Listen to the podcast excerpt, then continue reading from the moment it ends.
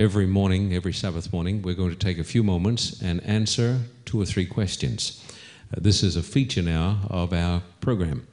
Here is the first one How does God feel about astrologists and psychics?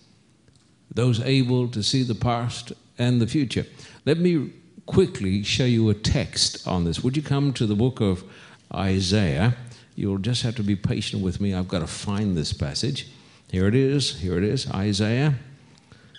I knew it was somewhere towards the end of Isaiah, and it's chapter 47 and verse 13 and 14. Please notice these verses that actually mention the astrologers. Uh, verse 13 All the counsel you have received has only worn you out. Let your astrologers come forward, those stargazers who make predictions month by month.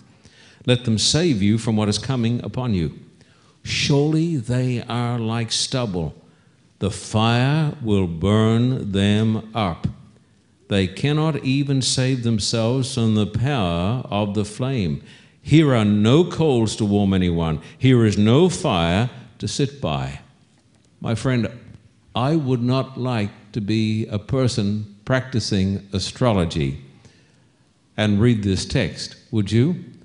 The Bible says that astrology is a part of the world of the occult, and the Bible says it's a part of Spiritism, and the Bible says it is under the curse of Almighty God. These are the words of Scripture. A person who gets tied up with astrology will soon move closer and closer into the dreadful world of the occult. The Bible says, have nothing to do with it. It's very plain. Question two. When the Bible talks about the law, such as the civil law, the ceremonial law, etc., does the original language use different words to differentiate between what law is being discussed? No, it doesn't. It doesn't. Uh, the word for law in the Old Testament, which is written in Hebrew, as you all know, is Torah. And the word for law in the New Testament, which is written in Greek, is nomos. And these words are just like our words today law or commandments. You've got to go to the context to see what it's talking about. But the context of Scripture makes it very, very plain. For instance, when the Bible in the book of Galatians talks about the law, it is not referring specifically or particularly to the moral law even though this is included because a person cannot even be saved by keeping the moral law.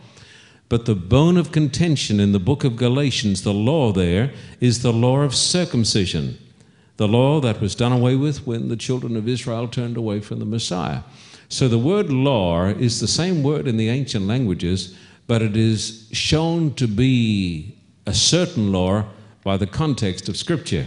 And as you've heard me say now probably a million times, a text without a context is a pretext. So you always have to get the context. Matthew 5, verse 6 says, This is the third question Blessed are those who hunger and thirst for righteousness. Who are the people who are hungry?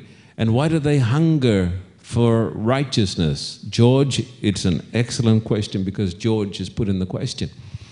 The Bible says that before you can go up, you've got to go down. The Bible says the first are going to be last, and the last are going to be first. And the Bible says that the people who are going to be filled are people who are very hungry. It's talking about people who hunger for righteousness, who sense their need. This is why Jesus found it so very hard to save lots of church people, the Pharisees in particular, because they thought they were pretty good and they felt they had no need. But Jesus said, Blessed are those who hunger and thirst for righteousness. This is a person who knows that in himself he's got nothing.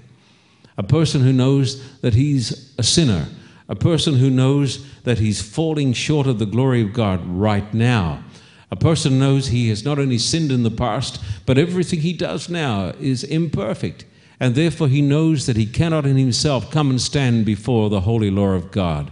And this is a person who feels well, I'm just not good enough.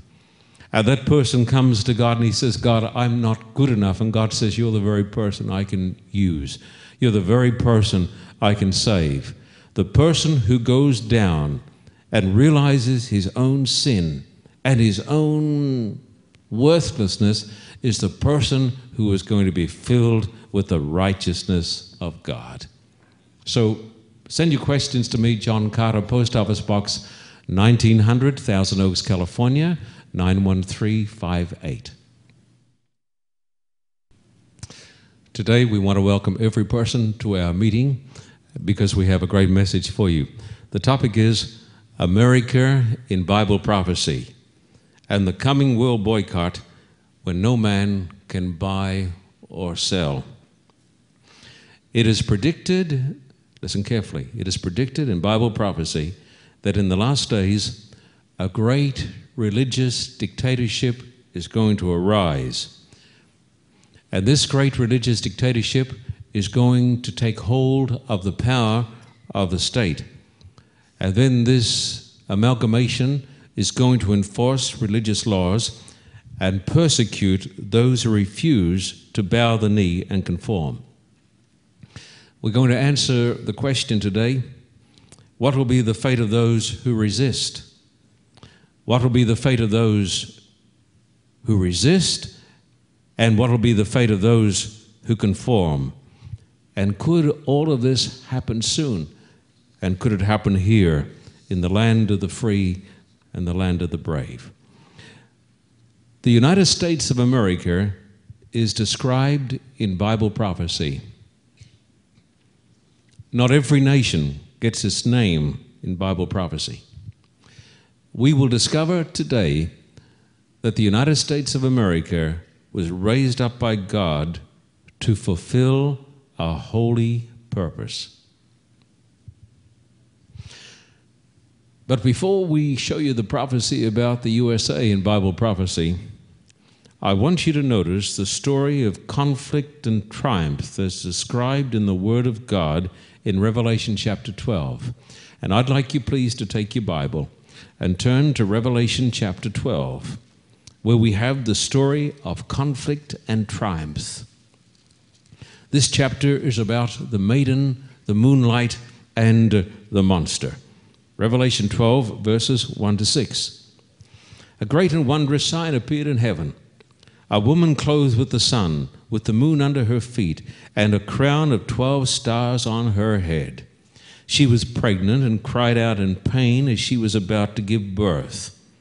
Then another sign appeared in heaven an enormous red dragon with seven heads and ten horns and seven crowns on his heads. His tail swept a third of the stars out of the sky and flung them to the earth. The dragon stood in front of the woman who was about to give birth so that he might devour her child the moment it was born. She gave birth to a son, a male child, who will rule all the nations with an iron scepter and her child was snatched up to God and to his throne. The woman fled into the desert to a place prepared for her by God, where she might be taken care of for 1,260 days. As most of you will know, all of you who have come to my meetings, in Bible prophecy, a woman symbolizes the true church of the living God. And when we say God's church, I want you to notice this, my friend. We are not talking about a building. This building is not the church. We're not talking about an office. We're not talking about a bureaucracy. We're not talking about an institution. We're talking about men and women, boys and girls who are true to God. They constitute in Bible prophecy the woman or the true church. And the Bible tells us here that as Jesus was about to come into the world, because he is the male child who was caught up to God, the great red dragon, pagan Rome, Satan working through pagan Rome, stands in front of the woman, the church, to kill Jesus. But Jesus is delivered. And then the dragon, Satan, turns all his wrath and his hatred and his venom against the church. And the Bible says that the true church of the living God flees into the desert, into a place of obscurity, into the wilderness for 1,260 days. We believe for a period of more than a thousand years, because in Bible prophecy, a day symbolizes a year. So, this chapter talks about the church that is persecuted for the word of God. Would you please notice verse 13 and 14 of this same chapter? When the dragon saw that he had been hurled to the earth, he pursued the woman who had given birth to the male child. The woman was given the two wings of a great eagle, so that she might fly to the place prepared for her in the desert, where she would be taken care of for a time, times, and half a time out of the serpent's reach. And so, this is a picture of the true church of God being persecuted by the Antichrist. We will see by the Antichrist church.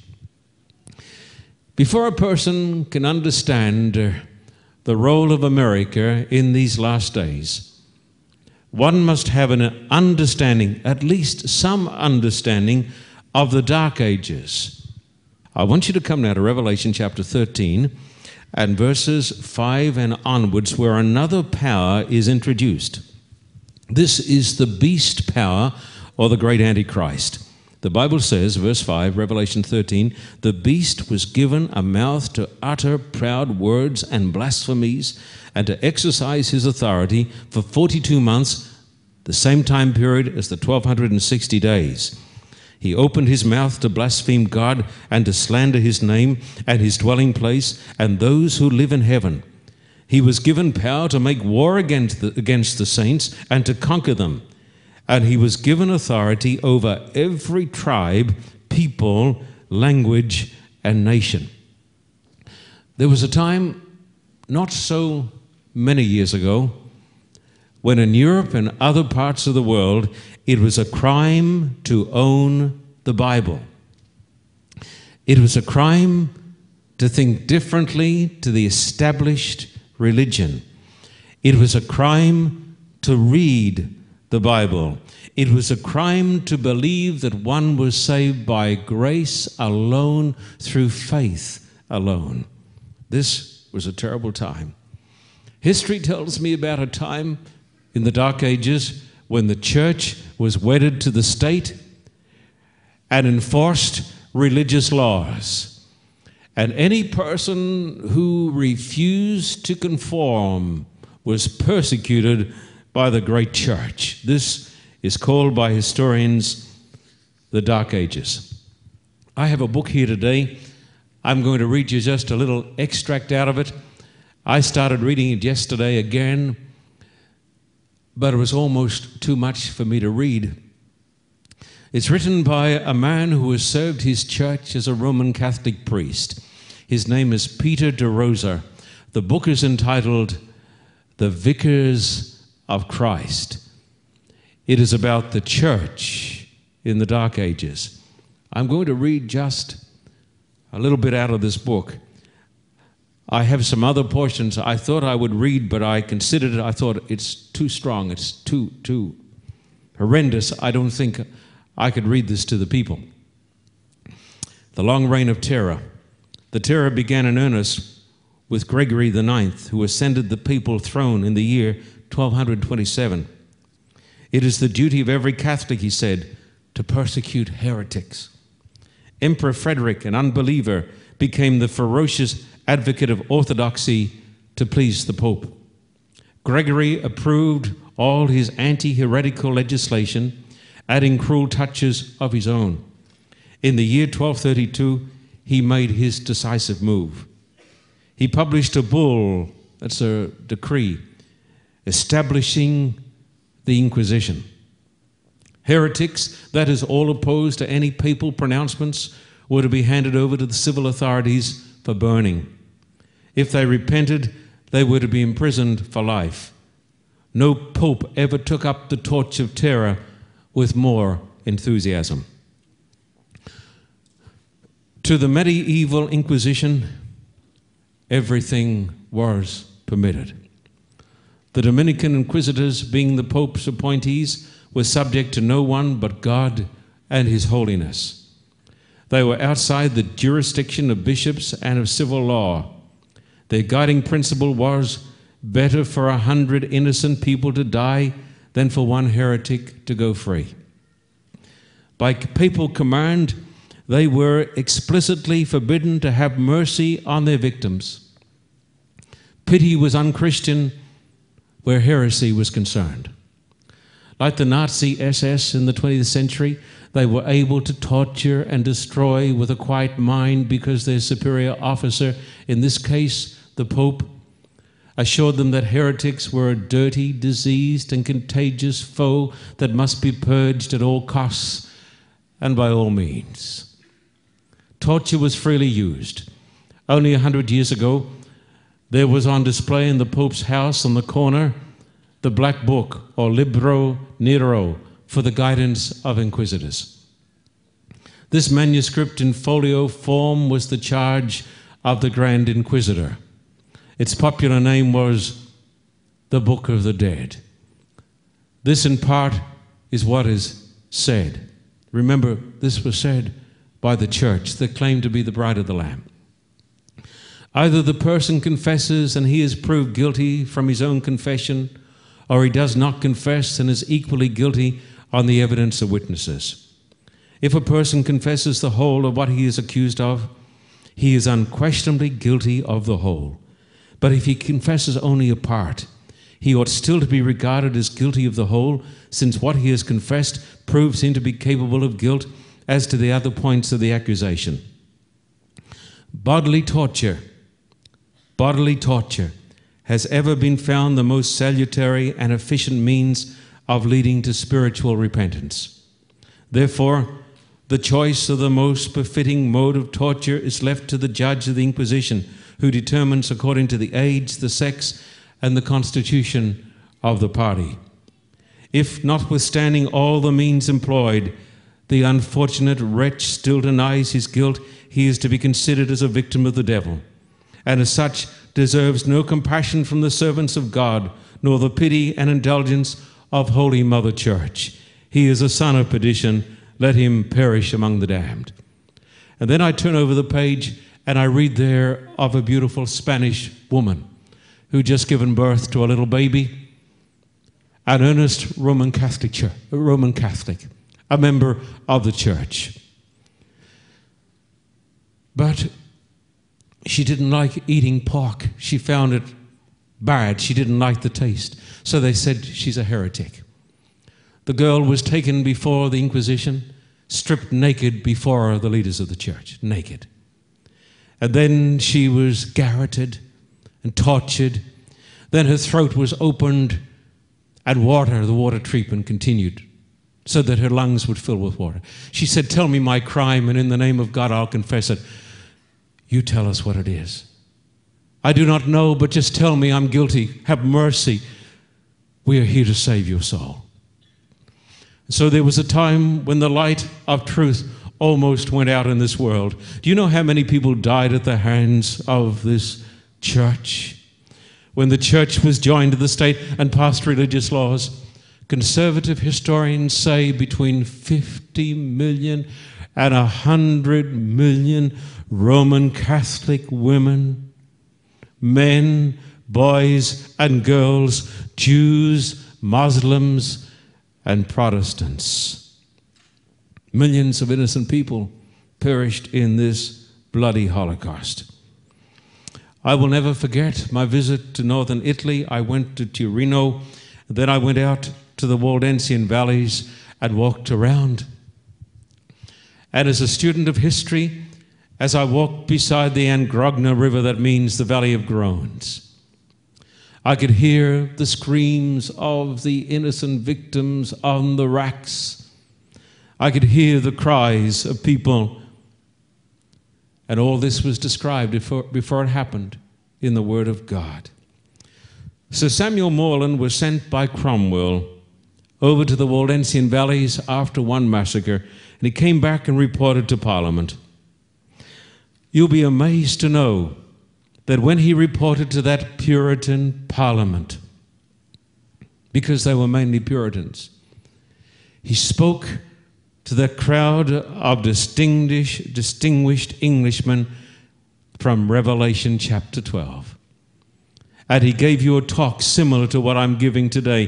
He based his remarks on the church in the wilderness. How do you think it would go over in Congress today? How many would understand these things?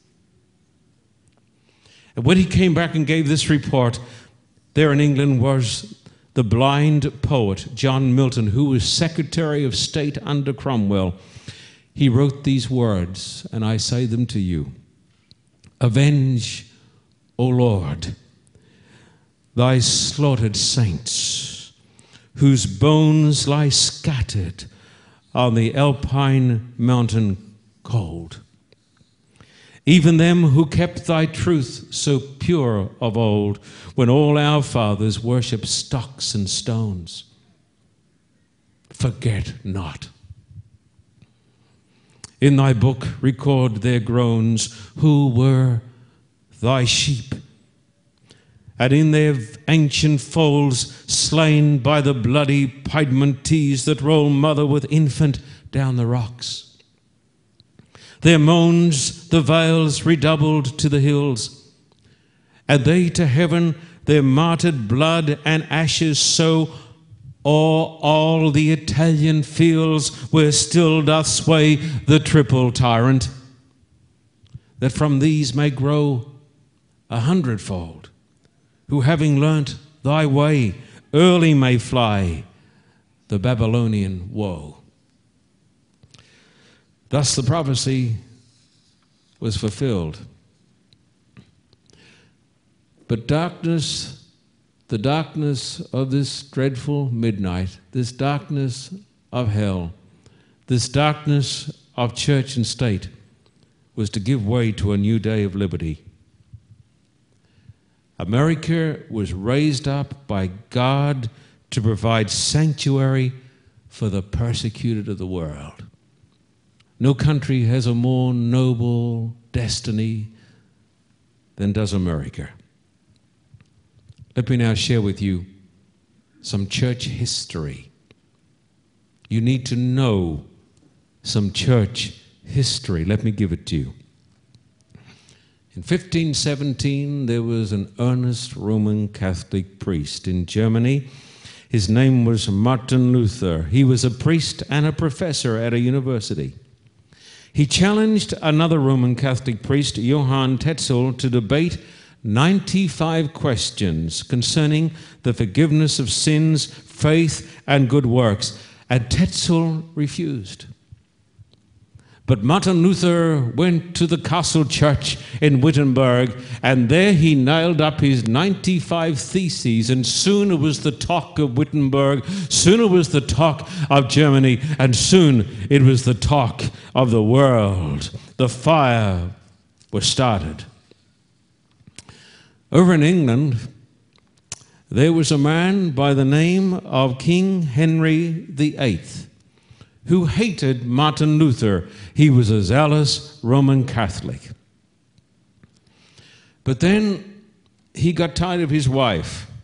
In 1533, he wanted to divorce Catherine because she'd only bore him one child, and the child was a girl.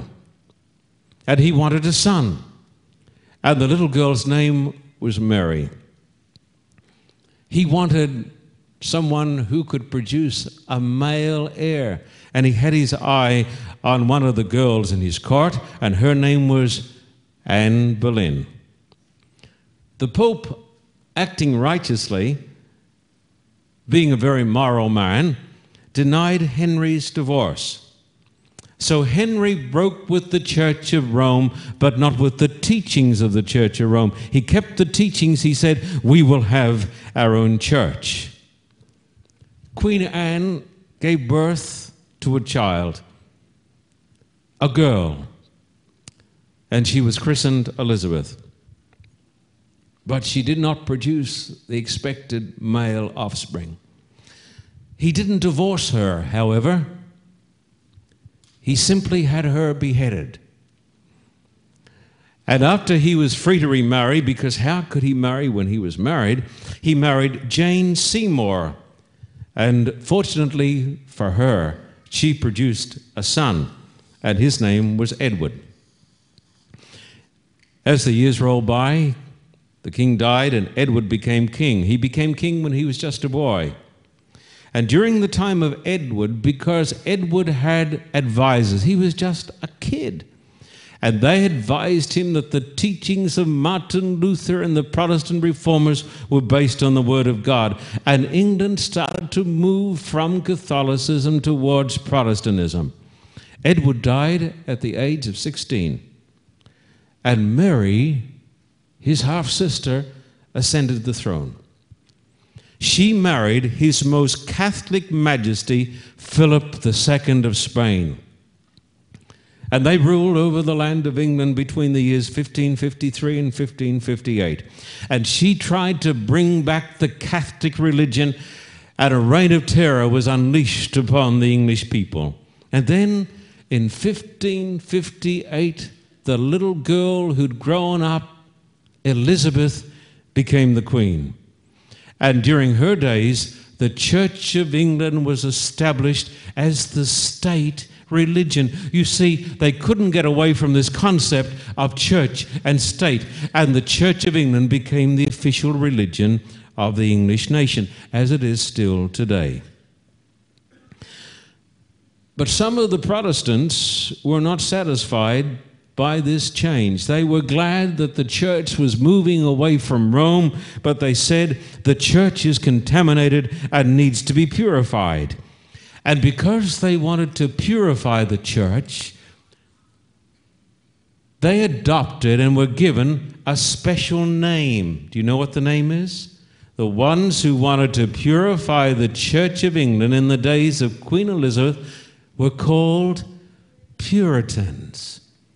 They were called the Puritans. Now, some of these Puritans became disgruntled with the Church of England because they said reform is not going fast enough. And so they left the Church of England and they were called separatists. Amazing things happened in those days. The history of the world was at stake. In the year 1588, because Queen Elizabeth had turned away from the Catholic faith, the Spanish people said because the Spanish people were ardent supporters of the papacy. And the Spanish people said, we must get rid of these heretics and this island of heretics once and for all. And so the Spanish collected 100 great galleons, and they sent those galleons against the British, who had only some little boats. But the British took their little boats and they set some of them on fire and they sent them in among the great Spanish galleons. And then something amazing happened. A tremendous storm came. And those great Spanish galleons containing tens of thousands of soldiers were driven up the English Channel. And the British came out and fought them. And the Spanish ships came around the coast of Scotland and they met there the tremendous seas of the North Sea. And hardly a ship got back to Spain. And with the defeat of the Spanish Armada, Spain went down as a world power, never to rise again.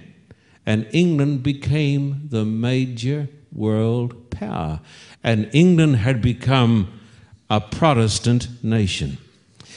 Now let's get back to the separatists, these Puritans who wanted to separate themselves from the church. You see, the separatists, these Puritans, wanted to separate church from state. They did not believe, you see, in religious laws. They were treated very badly because the British government considered them dangerous. The British government hanged the leaders for treason. They were a tiny fugitive sect. And then Elizabeth dies in 1603, and another king comes on the throne, and his name is King James. And in the year 1611, the King James Version as it is caused, as it, as it is called, the King James Version, as it is called, was dedicated to King James. He had nothing to do with the writing of the scriptures, but the Bible, the Bible that has shaped our destiny and has shaped the history of the world, the King James Version was born in these days. James First, to whom the King James Version was dedicated, persecuted the separatists. And many of the separatists fled to Holland. And then they came back to England. And in 1611, 1609, they formed a religious political association because they said, We want to get out of this hellhole because we are pilgrims. And that's where America came from. 1619, they formed an association, a trading association. And in 1620, they sailed from Southampton in an old, creaky little boat that was called the Mayflower. And some months later, after a rough voyage, they landed on the coast of New England. And that, my friend, was the birth, the real birth of America. We're here today because of the Puritans. We're here today because of the separatists. We're here today because of the pilgrims. I want you to notice now America in Bible prophecy. Come to Revelation chapter 12, verse 13 and onwards. Revelation 12, verse 13 and onwards. Revelation 12, verse 13 and onwards. The Bible says, When the dragon saw that he had been hurled to the earth, he persecuted the woman who had given birth to the male child. The woman was given the two wings of a great eagle so that she might fly to the place prepared for her in the desert, where she would be taken care of for time, times, and half a time out of the serpent's reach. Then from his mouth the serpent spewed water like a river to overtake the woman and sweep her away with the torrent. Verse 16. Now look at it, friend. Here it is, verse 16. You ready? But the earth helped the woman by opening its mouth and swallowing the river that the dragon had spewed out of his mouth the new world was discovered. When the Bible says here, the earth, it is pointing to another power on the face of the earth. You see, the Bible says that the beast came out of the sea, representing the old world. But here we are told that the earth helps the church, and the earth opens wide her arms to the persecuted saints of God. And this describes the coming of the pilgrims to the United States of America. I thought last night of the true soul in the spirit of America. And there's one word that sums it up. Do you know what it is? One word that sums up the heart and the soul and the breath of America liberty. Liberty. Freedom. This is a nation that was born to defend freedom and freedom of religion. America recognizes that freedom is not something she can parse out, freedom is the gift of the Creator. America believes in respecting views contrary to commonly held views. This is our heritage. Now, as you know, I love my beloved Roman Catholic friends who had nothing to do, of course, with what their church did in the Dark Ages. They should not feel guilty about that. And Protestants too have persecuted when they've had the opportunity. I don't believe in all the teachings of the Catholic Church. I don't believe in the Mass. I don't believe in the confessional, but I'll tell you what I do believe. I believe in defending the rights of people to worship God as their conscience tells them to. I believe in defending the right of Roman Catholics to worship God as God says. Martin Luther, after he started preaching, caused a tremendous storm, and some of his followers went around the churches and they broke down the images or the statues because they said these things should not be in the church. But Martin Luther said, How dare you place your hands upon the crucifix? How dare you? This is important to a man's faith. How dare you interfere with a man's faith? You may not believe what he believes. But the principle of religious freedom says you defend the rights of those who disagree with you. That is the greatness of America. I believe in the right of every person to worship God as his conscience tells him. I believe in the right of Sunday keepers to keep Sunday, the right of Sabbath keepers to keep Sabbath, the right of Muslims to follow their religion, the right of Hindus to follow their religion. There was a black chapter in the history of America a number of years ago. I think it was during the war, involving Jehovah Witnesses. Because while I disagree with almost everything they teach, I defend their rights to believe what they believe, you see.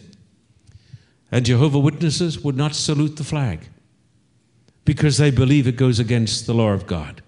Should I defend their beliefs? Absolutely. And their little children in the schools were harassed, parents were thrown into prison. It was a black day in the history of this nation because every man has the right to worship God according to the dictates of his conscience. I don't believe personally in the Toronto blessing. The Pentecostals are having great meetings there. They believe the Spirit of God is working there, and people are falling all over the floor of the church. I don't believe God's behind it. But I believe in the right of Pentecostals to practice their faith as they believe they ought to. This is the greatness of our faith, and this is the heart of America. That's why America has the First Amendment that you all know by heart, I'm sure. The Congress shall make no law as touching the establishment of a religion or forbidding the free exercise of that religion. America historically believes that the state should not interfere with the church. And at the same time, the church should not interfere with the state. I believe, my friends, in persuasion by love, not persecution. Never, never, never coerce a person to give up his faith or to accept what you believe. He must, my friend, be motivated by the Spirit of God. You see, the Americans wrote the First Amendment, the founders of this nation wrote the First Amendment because they remembered the Dark Ages. But there's a tragedy. Nations like men have short memories. And when we forget the past, we are condemned to repeat its errors. I want you to notice a prophecy and a warning. Come here to Revelation 13 and verse 1. Revelation 13, verse 1.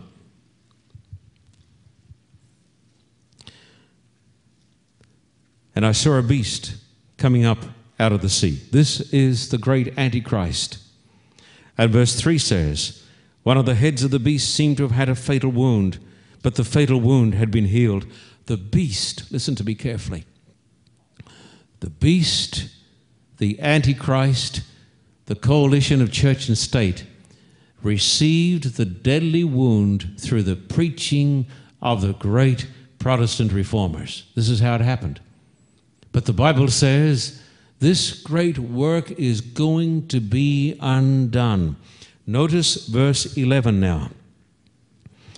Then I saw, after the first beast, after the dark ages, then I saw another beast coming up out of the earth. He had two horns like a lamb, but he spoke like a dragon. My friend, here is another power that comes up in the last days. It is not the power of the dark ages. It is not a European power, but it comes up, it appears in the new world. And this power is destined to roll back the clock. Notice verse 12 and onwards, would you? Verses 12 and onwards. He exercised all the authority of the first beast on his behalf and made the earth and its inhabitants worship the first beast whose fatal wound had been healed. And he performed great and miraculous signs, even causing fire to come down from heaven to earth in full view of men. Because of the signs he was given power to do on behalf of the first beast, he deceived the inhabitants of the earth he ordered them to set up an image in honor of the beast who was wounded by the sword and yet lived.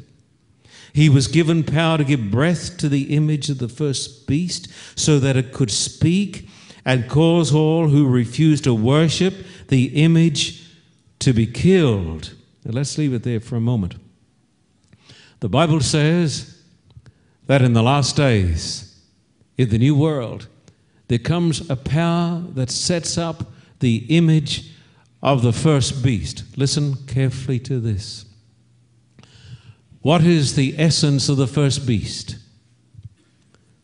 An apostate church joined to the state, coercing, persecuting, enforcing religious laws. What is the image? It is a copy the image of the beast represents a union of churches with each other.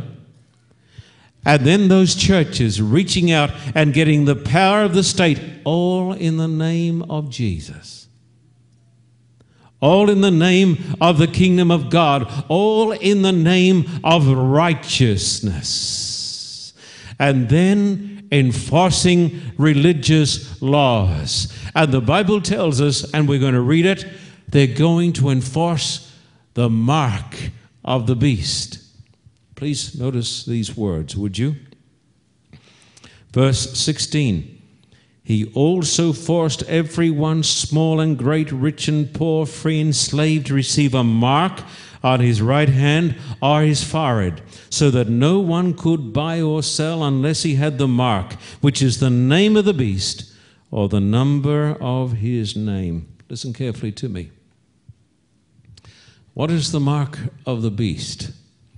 The mark of the beast is the sign of the beast's authority.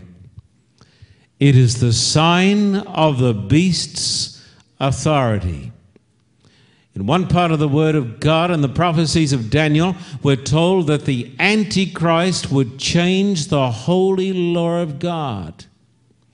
And in the last days, history will be repeated, church and state will unite, and then, in the name of God, with an intention to help God and to bring in the kingdom of God, they will enforce the sign of false worship, the, the change of the holy commandments of God. And the Bible says he will think to change times and laws. Daniel 7:25 The part of the law that concerns the times will be changed. And the Bible says it'll be enforced. Listen to this. What is the mark of the beast? The mark of the beast is submission to the laws of men when those laws are contrary to the laws of God. The mark of the beast is conformity to the teachings of the church when those teachings are opposed to the Word of God. The mark of the beast is when a person says, For the sake of comfort, I will conform and I will go the easy way. That is the mark of the beast. What lies ahead? Listen to this. There is coming a great international crisis. And for the sake of national security, it'll be urged that all must unite in a grand coalition of church and state with a national day of worship. In America, then there will be a boycott. If you don't conform, you won't be able to buy or sell. And the world will be divided into two camps one large and one small. Two camps. A big camp who will say, I will go the easy way. I will conform. I will do what I'm told. And a little camp of pilgrims with the true spirit of America who will say, I will not budge. I will be true to my God. And the Bible says the seven last plagues are poured out upon the beast and those who get the mark of the beast. In Daniel chapter 3, don't turn to it, it's a great story. It's the story of the image of the beast. Babylon sets up an image, big statue. Everybody is told, Come and worship, and the whole world, or representatives thereof, gather on the plains of Dura. Then the music sounds, everybody is told, Fall down and worship the image of the beast. And there are three young men, and we've never forgotten their names, have we? Shadrach, Meshach, and Abednego. And they say, We will not bow. And these young men are cast into the fire. But God sends down his Son, and he stands with them in the fire. These young men refuse to bend they refuse to budge. They refuse to bow. And they refuse to burn. What class, I ask you, are you going to be in? Are you going to be in the class that takes the easy road and fits in with the majority? Or are you going to say, as far as truth is concerned, I will not bend, I will not budge, I will not bow, and by God's grace, I will not burn? There are great days coming. The greatest conflict is ahead of the church and the world. The doomsday clock right now is pointing seven minutes to midnight. The final scenes on the stage are set. The time, the task, and the men have met. And who can stand?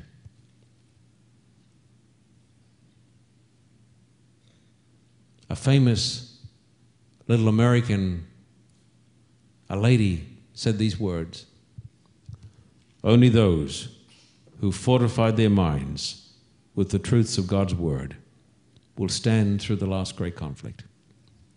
What should I do today? I should say, by God's grace, I'm going to follow Christ, whatever it costs me. I'm going to be true to the Word of God, whatever it costs me. I'm going to follow the Word of God when the Word of God is contradicted by the church and everybody else. I'm going to follow the sign of God. I'm going to be true to God. I'm going to keep His commandments, even though the whole world is pushing me this way. I will be God's man. I will be God's woman by God's grace. Please pray. Let's kneel down.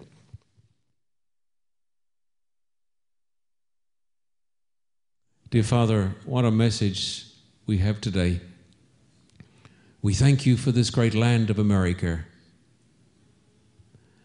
We thank you that you raised up this great nation to help the woman, to provide a place of sanctuary for the pilgrims. We thank you, our Father, for the people who in old Europe, chained and beaten and tortured, were true to you at the cost of their lives. We thank you for these, this noble band of martyrs. And dear Father, today come into our hearts and come into our lives and give us a little bit of their courage. Give us a little bit of their backbone. Give us a little bit of their determination. We believe, our Father, that we're entering upon a great crisis in the history of this world. Oh God, prepare us for this crisis. And today, our Father, we decide by your grace to be true to the God of heaven, whatever the cost. As we're praying with our heads bowed, our eyes closed, how many will say, By the grace of God, I'll be true to the God of heaven, whatever the cost? Lift up your hand and tell God that today. I'll be true to the God of heaven, whatever it costs me. I want God to know that I'm going to be on his side. Lift up your hand and let God know that he can depend upon you, friend, because he loves you and you can depend upon him. Dear Father, bless these upraised hands, these upraised hearts.